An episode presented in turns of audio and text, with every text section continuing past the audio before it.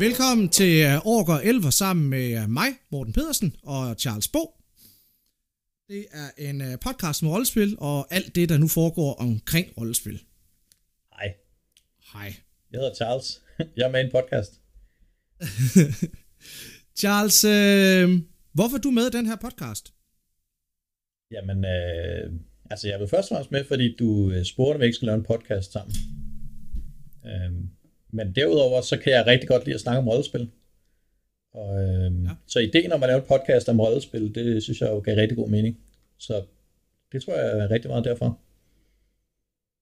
Fedt. Jeg er med, fordi at jeg, øh, der er mange ting, jeg ikke ved om rollespil. Jeg er stadigvæk, godt nok er jeg otteogtredive, men der er stadigvæk utrolig mange termer, øh, jeg ikke kender. Jeg må indrømme, at det er først meget sent, at jeg opdagede, hvad bleed betyder. At øh, Black Box øh, faktisk øh, godt kan være sjovt, og øh, der er utrolig mange termer, du ofte bruger, hvor jeg bliver ved med at sige, det ved jeg ikke hvad, det forstår jeg ikke, kan du fortælle mig, hvad det er? Du tænkte vi, at vi ville tage, lave en podcast om det, og ligesom tage jer lyttere med på rejsen. Øhm, for dem af jer, der har gået til Knudepunkt i mange år, skrevet mange indlæg til bøger og lignende, jeg, jeg ved ikke, hvor meget de får ud af den, andet end øh, får en bekræftelse i, at Charles øh, er enig eller uenig med jer. Det kan I tage med Charles til Knudepunkt. Og for alle jer andre, jamen, hvis I har spillet rollespil nogle år og synes det, at det kunne være sjovt, så tror jeg også, øh, så tror jeg også at vi kunne synes, den her snak er sjov og få noget ud af det. Jeg har taget Charles med, fordi Charles ved utrolig meget om, øh, om rollespil og rollespilsteori og hvad der er derude, og øh, sidder pt. Omgivet i sin seng af, jeg ved ikke hvor mange rollespilsbøger, og er klar. Øh, Men måske skulle vi snakke lidt om, hvad det er for nogle emner, vi har tænkt os lidt at prøve at dække i det her podcast. Altså, jeg er jo så klar. Og, øh, og faktisk en ting, jeg kom til at tænke på, det var, at en af de første gange, vi sådan rigtig mødte hinanden, øh, var i sådan en hyttetur i Sverige, hvor at du sagde en ting til mig, at på Forum, så vil du rigtig gerne, øh, du vil ikke gerne lære noget, som, som du ligesom, du vil gerne blive rykket en lille smule. Og det følte du ikke altid, du gjorde på Forum. Øh, og så anbefalede jeg dig blandt andet at tage med på Knudepunkt og sige sådan, der er nogle gange nogle ret fede oplæg. Men måske vi også kan gøre noget på Forum, for der kommer flere oplæg. Øhm, men det minder mig lidt om, en anden løsning kunne også bare være at lave en podcast. Fordi der er ikke altid, der er Forum, men den her podcast, oh, kommer altid, den her podcast kommer altid til at ligge klar til, hvis nogen har lyst til at, at lytte lidt til noget, til noget rollesnak. Ja, en god pointe. Hvad er det for emner, du har overvejet, vi så skulle snakke om? Du, øh, du nævnte en lang række på et tidspunkt, vi snakkede sammen, men, men jeg synes for lytterens skyld, skal du måske prøve at nævne nogle af de samme igen. Altså, vi listede en masse emner op på et tidspunkt, men udover de her emner, så er jeg sådan igen blevet inspireret af, at nu sidder jeg jo med de her knudepunktsbøger rundt omkring mig. Øhm, og der er nemlig sådan en ting med, at, at folk får ikke rigtig læst de her knudepunktsbøger. Og det er sådan set også okay, fordi bøgerne er, er lange og tunge, og de er skrevet af nogle nørdede mennesker, der ikke er forfattere, så det er ikke alt sammen lige nemt at forstå og læse. Og jeg har heller ikke ligefrem læst det hele. Men der er rigtig mange artiklerne, der er rigtig fine. Øh, og noget af det, jeg jo tænkte, man kunne snakke om, det var at sige, nu har jeg læst en artikel, og så kunne jeg fortælle lidt om, om den artikel, eller fortælle lidt om det, den pointe, artiklen har. Øhm, et eksempel, sådan et helt simpelt eksempel, kunne være, at jeg har fundet en af de gamle, helt gamle beskrivelser af trevejsmodellen, øh, muligvis den første, øh, som er den her idé om, at man deler rollespillere op i tre typer, gamister, øh, dramatister og simulationister, som det er i trevejsmodellen. Der er så også den her trefoldsmodel. Der er en masse forskellige måder, den bliver lavet på, men der er i hvert fald en af dem, vi ligesom vil gribe fat i. Fordi det er sådan et godt sted at, det er et godt sted at starte og få sådan en, en basisforståelse af, hvad typer rollespillere kan være. Øhm, nice. Men så er der forskellige bøger om indlevelse og immersion, og hvad det lige betyder sådan lidt mere øh, uddybende. Der er sådan den her idé om, om en diagese, som er sådan det her, øh, den her idé om, om noget, der sådan er inde i fiktionen, og så noget, der er udiagetisk eller non-diagetisk, som er sådan elementer uden for fiktionen, som stadig kan fremgå i rollespillet. Så der er sådan en masse forskellige begreber, som bliver introduceret i nogle af de her artikler, som jeg tænkte kunne være sjove at, at prøve at snakke lidt om. Øhm.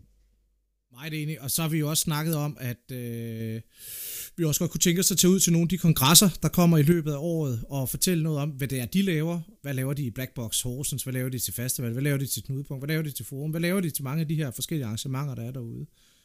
Og hvad er det for nogle aspekter af rollespil, de ligesom dyrker? Øh, så det bliver også et element af den her podcast, øh, som vi kommer hen til. Men det er det først lidt senere. Til at starte med, så tror jeg, at vi, øh, vi starter med at føre ind i noget af, af alt det her spændende teori, som jeg ikke ved en, altså særlig meget om i hvert fald. I dag har vi tyve startet lidt, fordi jeg havde dig faktisk på besøg nede i Holland her. Jeg bor i Holland lige pt. Jeg havde dig på besøg for nogle uger siden, og der snakkede vi om Mixing Desk of LARP, som jeg ikke kendte overhovedet på det tidspunkt. Og det har vi så valgt at, øh, at sige, det skal ligesom være det, vi starter med i dag som den første. Den første teori, vi ligesom dækker. Og så i de kommende podcast, jamen... Jeg tror, jeg tror, det er vigtigt at understrege, at Mixing Desk of LARP dækker vi ikke på fyrre minutter. Den, der kommer særskilt podcast om enkelte elementerne i den, eller i hvert fald nogle af elementerne, vi måske slår sammen om den. Og så dykker vi også ned i nogle af de andre teorier, som, som du også lige har nævnt, Charles. Øh, kommer vi til at dykke ned i også i senere programmer. Men, men for nu, Charles, tag mig med på en flyvetur. Fortæl mig overordnet set, hvad går Mixing Desk of LARP ud på? Jamen, øh, det vil da være mig en fornøjelse. Og jeg tror, flyvende, flyvende er måske virkelig meget godt sted at starte, fordi der, jeg tænker, der er sådan en lille, en lille grundhistorie omkring det, som måske lige skal igennem først, som er, at ja. Mixing Desk of LARP blev brugt nede i Litauen, øhm, på det, der hedder uh, The Larpwriter Summerschool, ja. Som var en, en rollespiller-designskole, hvor man kunne, øh, hvor forskellige, forskellige interessante mennesker blev inviteret med for at lære. Nogle vidste ikke, hvad rollespil var, så de lærte helt grundlæggende om rollespil, og nogle vidste lidt, hvad rollespil var, men så det, som var samlingspunktet for den her rollespilskole, designskole, var at lære om The Mixing Desk of LARP. Så man brugte en hel uge på at gennemgå modellen, og bruge modellen til at analysere forskellige spil, som vi spillede, bruge modellen til at, at, at tænke i, hvordan man kunne lave spil, og til sidst mundede det ud i det, der hed The Laboratory, hvor at deltagerne selv skulle lave et rollespil, baseret på at bruge den her model, øh, for hvordan man deler et rollespil op. Okay. Øhm, og altså den sådan super simple måde at, at sådan forklare det på, øh, er jo at sammenligne det med det, der ligger i ordet, at den er sammenlignet med en mixing desk, altså en mixing, mixerpult, som man vil kalde det på dansk, øh, som er det her, den her idé, man har, at øh, når, man har, når man har sådan en D J, så, så, så indstiller han på en masse forskellige ting i forhold til lyden, og en af de ting, han bruger, det er, at han indstiller sådan en mixerpult, som har forskellige ting, man skruer op og ned for. Man kan skrue op og ned for lyden, selvfølgelig. Man kan skrue op og ned for bassen. Man kan skrue op og ned for øh, forskellige niveauer af fade. Og der er sådan alle mulige ting, som man kan skrue op og ned for. Men det, der er meget essentielt, er, at man har den her fader, som man skruer op og ned. Øh, og den har ligesom to ender. Den har en ende, der er max, og en, og en ende, der er minimum. Eller den ligesom rangerer mellem to forskellige poler. Og det er det, som er enormt vigtigt at forstå ved den her tanke, som Mixing er. Den har sådan en eller anden form for dualitet eller dualisme omkring sig, at den opstiller nogle forskellige rollespilskoncepter, øh, og så stiller den dem i pol for hinanden. Okay. Øhm, og et af de første sådan, en af de første sådan elementer, den bruger, eller koncepter, den bruger, det er det, den snakker om playing style. Playing style, altså spilstil, øh, er sådan en forståelse af, hvordan, hvordan vælger man at, at kommunikere med hinanden øh, under scenariet. Hvad er det for en stil, man spiller i? Og spilstil kan jo forstås på mange måder, men i den her specifikke måde tænker man i den kommunikation, der sker under rollespillet. Er den fysisk i den ene ende af faderen, eller er den verbal i den anden ende? Så hvor meget har man skruet op for den fysiske kontakt, så at sige? Ikke? For hvis man har slukket fuldstændig for den fysiske kontakt, så er der kun tale. Hvis man har, hvis man har slukket fuldstændig for den for den fysiske, fysiske kontakt, eller undskyld, den verbale kontakt, okay. så, er der kun, øh, så er der kun bevægelse. Okay. Øhm, så der er jo nogle rollespil derude, som ligesom er det, man kalder nonverbale, hvor man slet ikke må tale, og det er jo ligesom med den ene ende, øh, og der må man jo bruge sin krop til at på en eller anden måde kommunikere med. Og så er der nogle rollespil, som er øh, så verbale, øh, som man nærmest ikke bevæger sig. Det, man tænker på, er tit sådan noget festivalscenarier, Dungeons and Dragons, altså bordrollespil er jo meget øh, næsten hundrede procent verbalt. Det er muligt, at folk bevæger sig lidt i rummet, eller man rejser sig lidt op, eller man bruger sådan sin, sin kropsbevægelse en lille smule til at, at på en eller anden måde gestikulere med sin karakter. Men, men som udgangspunkt, så taler man bare og forklarer, hvad ens karakter gør, nærmere end fysisk at gøre det. Øhm, og det er ligesom sådan to... Og så er der nogle, typisk sådan nogle festivalscenarier, der også bevæger sig, altså du ved, som, som man siger, de er lidt semi-live, hvor man stadigvæk bevæger sig lidt, man agerer, man rejser sig lige, vælter lige stolen, men heller ikke mere end det, altså, ja. Ja, og det der i virkeligheden er hele pointen med den her model, det er at tænke i, at det handler ikke så meget om ekstremerne. Det handler mm. i virkeligheden om at forklare folk, at, øh, at den her fader kan man skrue op og ned for, man kan ligesom gøre det lidt mere fysisk eller lidt mere verbalt. Og man kan hele tiden tænke i, hvordan kan jeg tænke det, tænke det snart mere fysisk, hvordan kan jeg tænke det mere verbalt, og hvad er det for en, hvad er det for en øh, hvad kan man sige, konsekvens, eller hvad er det, der sker, ja. Når jeg vælger at gøre det mere fysisk eller mere øh, verbalt. Ja. Øhm, og så vil jeg jo spørge dig, som, øh, som medløber her, øh, hvad, hvad du tænker, hvis nu at man går mod sådan en fuldstændig fysisk spillestil, hvad for nogle fordele tror du, det, det bringer til spillet? Ja, altså, der kan jeg da godt lige mærke umiddelbart, at mit, mit jysfynske live-gen umiddelbart tænker, hvad fanden er det? Men, men jeg, altså jeg vil i hvert fald sige, fordelen er i hvert fald, at du, du, du bliver nødt til at leve din karakter rigtig meget. Altså du bliver nødt til, jeg er med på, at der, det er ikke, fordi vi nødvendigvis taler om immersion og indlevelse, men du bliver i hvert fald nødt til fysisk at agere det, din karakter gør og vil og, og skal kommunikere. Du bliver nødt til at gøre fysisk, altså det sidder i kroppen, og det tror jeg, i hvert fald sådan for øh, mange mennesker kan give en eller anden større grad af indlevelse i, i ens karakter, at man, man skal lige pludselig kommunikere på en anden måde, end vi er vant til, fordi vi som mennesker er så verbale, som vi er. Og når du pludselig fjerner, altså pludselig gør et menneske helt nonverbalt, så bliver det i hvert fald noget andet. Jeg tror også, du kan give muligheder for at spille nogle ting, der er lidt fremmedartet. Altså for eksempel spille stammer, der ikke har sprog, eller... Jeg, jeg, jeg kan huske, der var det her, øh, nu har jeg glemt, hvad det hedder, jeg tror det var Opus, der lavede det for mange år siden, øh, et scenarie, hvor der heller ikke var talt sprog, hvor man var sådan hulemandslignende væsener og sådan noget. Altså, det, det, var, det var nogle sjove historier, der kom ud af det scenarie i hvert fald, nu kan jeg ikke huske navnet, det, det, det kan være, du kan, men, men det gav i hvert fald nogle sjove, nogle sjove alternative historier, vi ikke så tit oplever, fordi vi, vi rigtig tit er så verbale. Så, ja. Ja, det, det, det scenarie, du tænker på, må være Totem. Ja, lige præcis. Øhm, og det var nemlig sådan noget med nogle, med nogle hulemandstammer, som, øh, som det var et af de første sådan større lives, af, som jeg kender til, øh, som brugte den her øh, spillestil, som var meget hen imod det fysiske. Og, der er det, og jeg tror virkelig, at Totem er et godt eksempel, fordi den er sådan et eksempel på, at det var ikke hundrede procent nonverbalt. Der var stadig lidt verbal kommunikation, men det var ja, helt ja. klart hen i den ende, at det fokuserede mig rigtig meget på at, at udspille sin karakter med sin fysik, frem for at udspille sin, sin karakter med, hvad man siger. Ja. Øhm, og, og noget af det, du også er inde på, du siger, at der, det skaber en eller anden form for indlevelse, fordi man på en eller anden måde har kroppen med mere, ikke? Altså, øh, man kan sige, det man virkelig kommer i kontakt med, man kommer i kontakt med sine sanser på en helt anden måde, når man ikke må snakke, og når man ikke har nogen folk, man kan lytte til. Øhm, jeg, man... jeg tror faktisk, det vil være det samme, som hvis du, du, hvis du skulle spille blind, og du er egentlig normalt at se, men får frataget syn, eller får frataget hørelsen. Jeg tror, det, det, det, det, det i hvert fald på den front kan, kan noget. Øh, og så er jeg også med på det rent kommunikativt, også kan noget helt andet. Men, men også på indlevelsen der, ja. Ja, det er lige præcis, det er et godt eksempel, det med at være blind, fordi det er jo også, eller spille, spille blind, eller være blind, og som også er blind, og har man jo en anden oplevelse af, hvad rødspil er, ikke? Øh, og hvis man jo, spiller blind, jo, jo. får man både en oplevelse af, hvad man blind er, men man får også en helt anden opmærksomhed på sine andre sanser. Altså, øh, ja, ja, ja. Og det er det, som er også så interessant ved det her nonverbale, er, hvad sker der, hvis man ikke længere kan snakke? Hvordan bruger man så sin krop til at kommunikere? Man bruger, ja, ja. Øh, man bruger sin, sin armbevægelser på en eller anden måde, man måske prøver at vise folk, prøver at vifte dem hen mod sig, eller skubbe dem væk, eller, eller man, man er meget mere opmærksom på sin ansigtsmimik og andres ansigtsmimik, end man no, måske normalt vil være. Øh, og det gør, at man kan, man kan sådan tappe ind på, øh, på et følelsesmæssigt niveau, øh, og, et, og, et, og sådan et kropsligt niveau, som man, som man ikke nødvendigvis nemt fanger, når man øh, har et fuldstændig verbalt scenarie. Ja, ja. Det er god mening. Så det er, sådan, det er sådan nogle af de fordele, og den, den, man kan sige, den form for stil, som det skaber, når man, når man, når man placerer sin fader i den ende. Øhm, men hvis vi så går over til den verbale ende, hvad tror du yes. så, der ligger af, af fordele ved at have et, et fuldstændig verbalt scenarie, hvor man, hvor man slet ikke fokuserer på kroppen?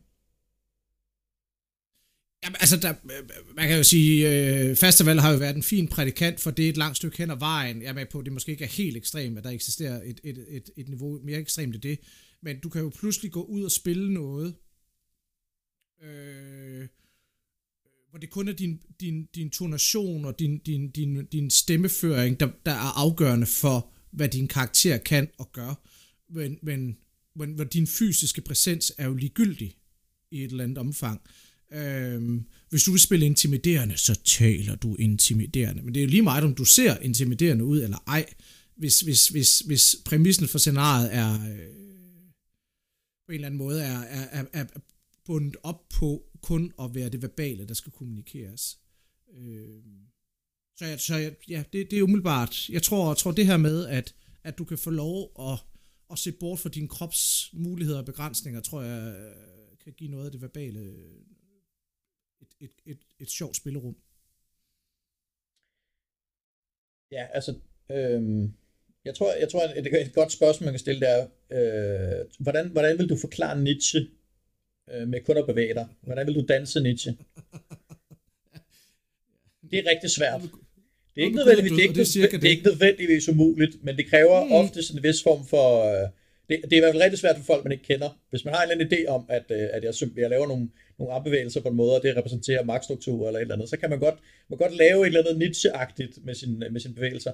Men når man skal... allerede rædselsvægtende billeder i mit, i mit hoved. Hvis, altså. hvis, man, hvis man sådan skal forklare, hvis man sådan skal forklare meget komplicerede emner, eller på en eller anden måde gå i, indgå i en eller anden filosofisk diskussion, så er det oftest nemmere i, i et verbalt scenarie. Øhm, fordi man kan, man kan nemmere beskrive meget mere komplekse ting. Det er jo også det, som, som gør, at vi som mennesker kan enormt meget i forhold til mange andre øh, væsener på den her jord. Det handler rigtig meget om, at vi kan tale med hinanden, vi kan kommunikere på nogle helt andre niveauer, end de kan. Vi kan filosofere meget dybere omkring meningen. Øh, et godt eksempel på et meget øh, verbalt scenarie er jo også, at man kunne have et podcast-scenarie, hvor to folk sidder og snakker med hinanden over en podcast, og der er nogen, der lytter. Det minder ja. måske lidt om den situation, vi er i nu. Jeg har ikke nogen lytter endnu, så den del af det er selvfølgelig... Jeg har ikke rigtig nogen roller endnu, Charles. Ikke sådan ægte. Men, altså, det kan jo men, men vi, vi begynder sådan, at, vi begynder sådan, vi begynder sådan at, at kunne tænke i, at, at vi, kan, vi kan snakke om noget kompliceret, men vi har rigtig svært ved at, ved at vise det, og vi har rigtig svært ved at, at indleve og se det på samme måde, som hvis vi, som hvis vi bevæger os i det, på at udfolde det. Men det er klart, det handler om, om den her kompleksitet, og det er jo også, hvis du spiller Dungeons and Dragons øh, bordspil, så er det jo, så kan du også, ligesom, du kan indgå en meget mere øh, kompliceret kampsituation, hvor du har inkluderer alle mulige elementer, fireballs og øh, lightning bolt, og øh, du har en drage, som har alle mulige form for øh, beskyttelsesformularer, som kan beskytte dem mod alle mulige ting. Og det er sådan nogle niveauer, som kan være svære at, at fremvise ved et fysisk spil, men, men nemmere kan forklare verbalt, ikke?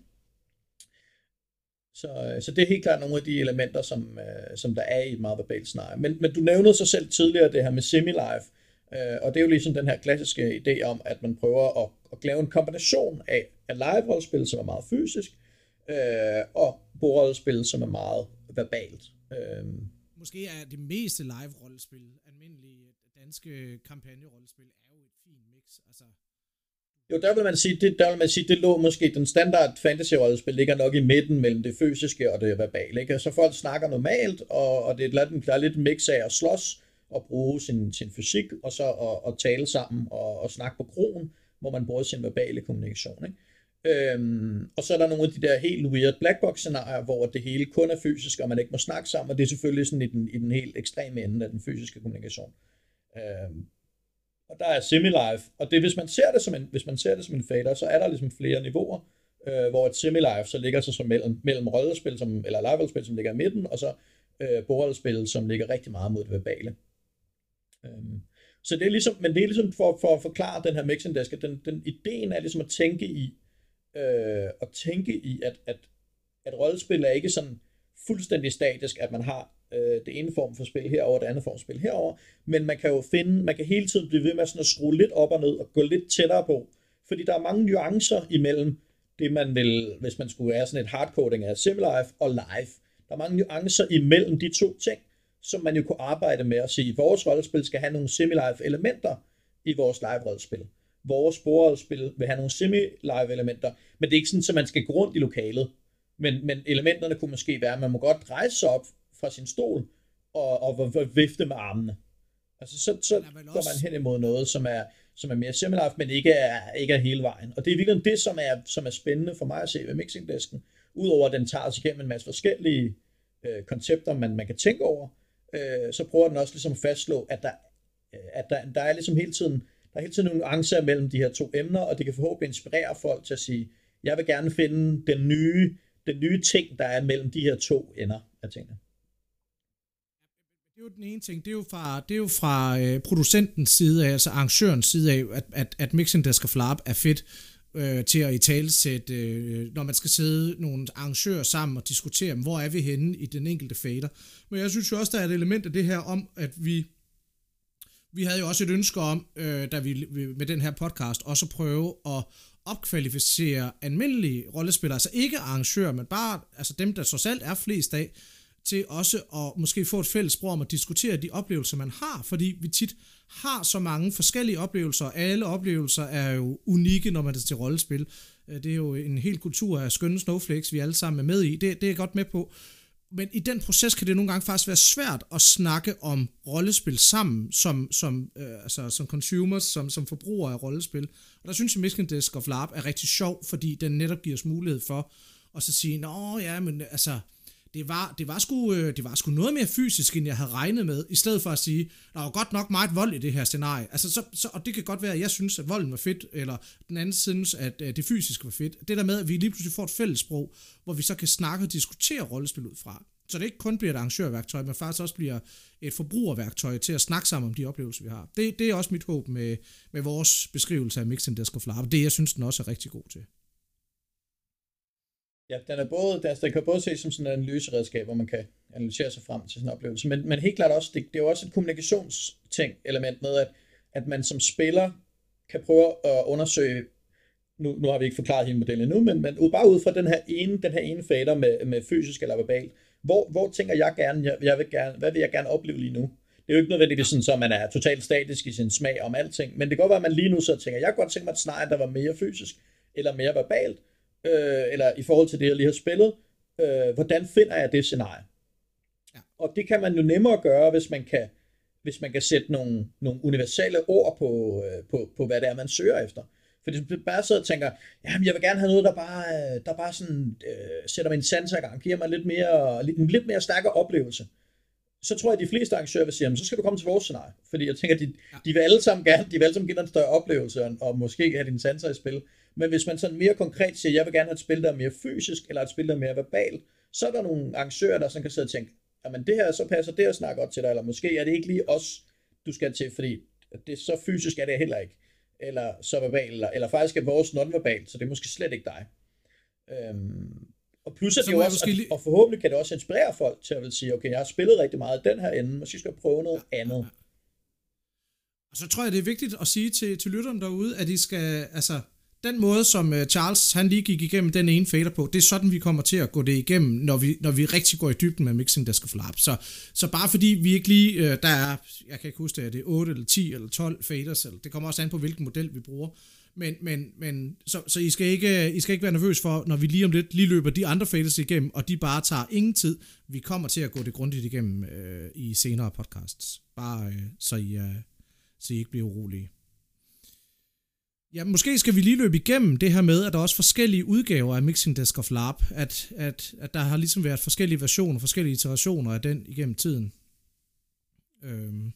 Ja, ja, det er i hvert fald svært at søge på Google, søge Mixing Desk of LARP, og så få et entydigt billede frem. Der er, der er alt fra fjorten sider lange artikler til, øh, til, øh, til nemme billeder, og, og hvad er så godt, og hvad er skidt, og, øh, og hvad er det for en, vi sidder og går igennem?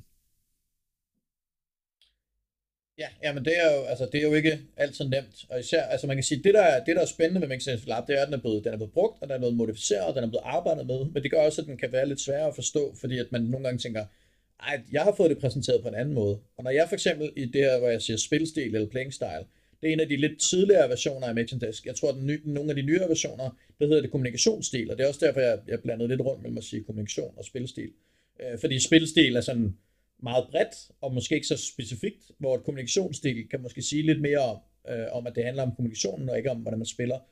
Øh, det kunne komme ind på nogle andre elementer. Men, øh, og det er jo det, som der er mange forskellige versioner af den, og når man søger på billeder af den, så får man mange forskellige. Lige nu fandt jeg primært det her billede, fordi det var det, der var den bedste opløsning, så, og så snakker jeg ud fra det, ikke? Øh, ja. Hvor ja, ja, ja, den, den nyere det... model var ikke så god opløsning, så det var lidt sværere at se. Øh, men jeg kan rigtig meget anbefale, hvis man sådan virkelig vil nørde, øh, og, man mener, og man ikke tænker, vores gennemgang af det var ikke lige dybdegående nok, så har Jakob Stenros, øh, jeg tror også Jakob Stenros sammen med Marcus Monsala og Martin Nielsen, har lavet en artikel om det, som er noget af det første, man søger på, eller som kommer frem, den her fjorten-siders artikel, som kommer frem. Og den er meget grundig, og den forklarer os historien om, øh, om Larpwriter Summerschool. Øh, og der får man virkelig sådan en, en seriøs akademisk gennemgang af alting. Øh, hvilket jeg synes er rigtig spændende, og det er en god artikel. Men det er klart, at hvis man skal have noget, der er lidt mere spiseligt, øh, så skal man så skal man enten kigge den oprindelige artikel. Jeg tror, den er fra to tusind og tolv. Øh, Knudepunkt. Jeg kan ikke lige finde den bog, hvor det er med i. Vi, vi, vi smider øh, links smider, i show notes. Vi smider nogle links op til, til nogle versioner, der er lidt ja. nemmere og lidt mere spiselige. Og så den her gennemgang, vi går igennem nu, handler jo også om, hvis du sidder og tænker, jeg kan sgu ikke lige overskue at læse fjorten siders bog, jamen så kan du lytte til vores podcast i stedet for. Øh, og I, må, I er velkommen til at skrive ind og sige, kan I ikke snakke lidt om det her? Eller, jeg har hørt rigtig meget om bleed, kan I ikke forklare, hvad det er? Øh, det vil vi rigtig gerne høre, fordi vi, vi, så, kan jeg, så kan jeg sætte mig ned og læse en bog, øh, og forklare, hvad, hvad nogle andre har sagt. Øh, og, prøve og jeg kan at, få lov at stille alle jeres spørgsmål. Forstå, ja. Ja, men det synes jeg, det synes jeg er en god måde. Hvem, hvem, øh... Hvem sidder og arbejder på Mixing Desk of LARP nu? Er der, er der, er der sådan et... Øh, øh, er, er der nedsat et udvalg? Det er der jo ikke, men, men hvordan, hvordan udvikler Mixing Desk of LARP sig i de her dage? Er det, er det til et knudepunkt? Er det, at, at, er det sådan lidt anarkistisk? Nogen dukker bare op og har sagt, at jeg skulle tilføje den fader, eller jeg har ændret en fader, eller, eller er, er den låst nu? Eller, hvad er status på den? Altså, der kører ligesom to spor af, hvordan den udvikler sig. Det ene spor, det er det, det der sker på skolen. Øh, skolen er desværre ikke, øh, den er desværre lukket ned, fordi den ikke kunne finde mere funding, så den er kørt i fem år, og hvert år ja. blev der ligesom... Det var hvad? Det var Larpwriter Summerschool. Ja, det var Larpwriter Summerschool der i yes. Vilnius, og, yes. i Litauen, øhm, og den kørte i de der fem år, og hver eneste år blev der ligesom ændret lidt i, hvordan man kommunikerede det, så det var nemmere for, altså sådan tiltænkt, det var nemmere for deltagerne at forstå, hvad det var, det handlede om, og det var øh, mindre rodet sammen med andre ting. Øhm, så det er ligesom det ene spor, hvor den ligesom var på, og den blev udviklet på. Men så er der også et andet spor, der så hedder folk, der har læst om, om den, og har tænkt, jeg vil gerne prøve at, at kan man sige, omskrive den til mine egne behov.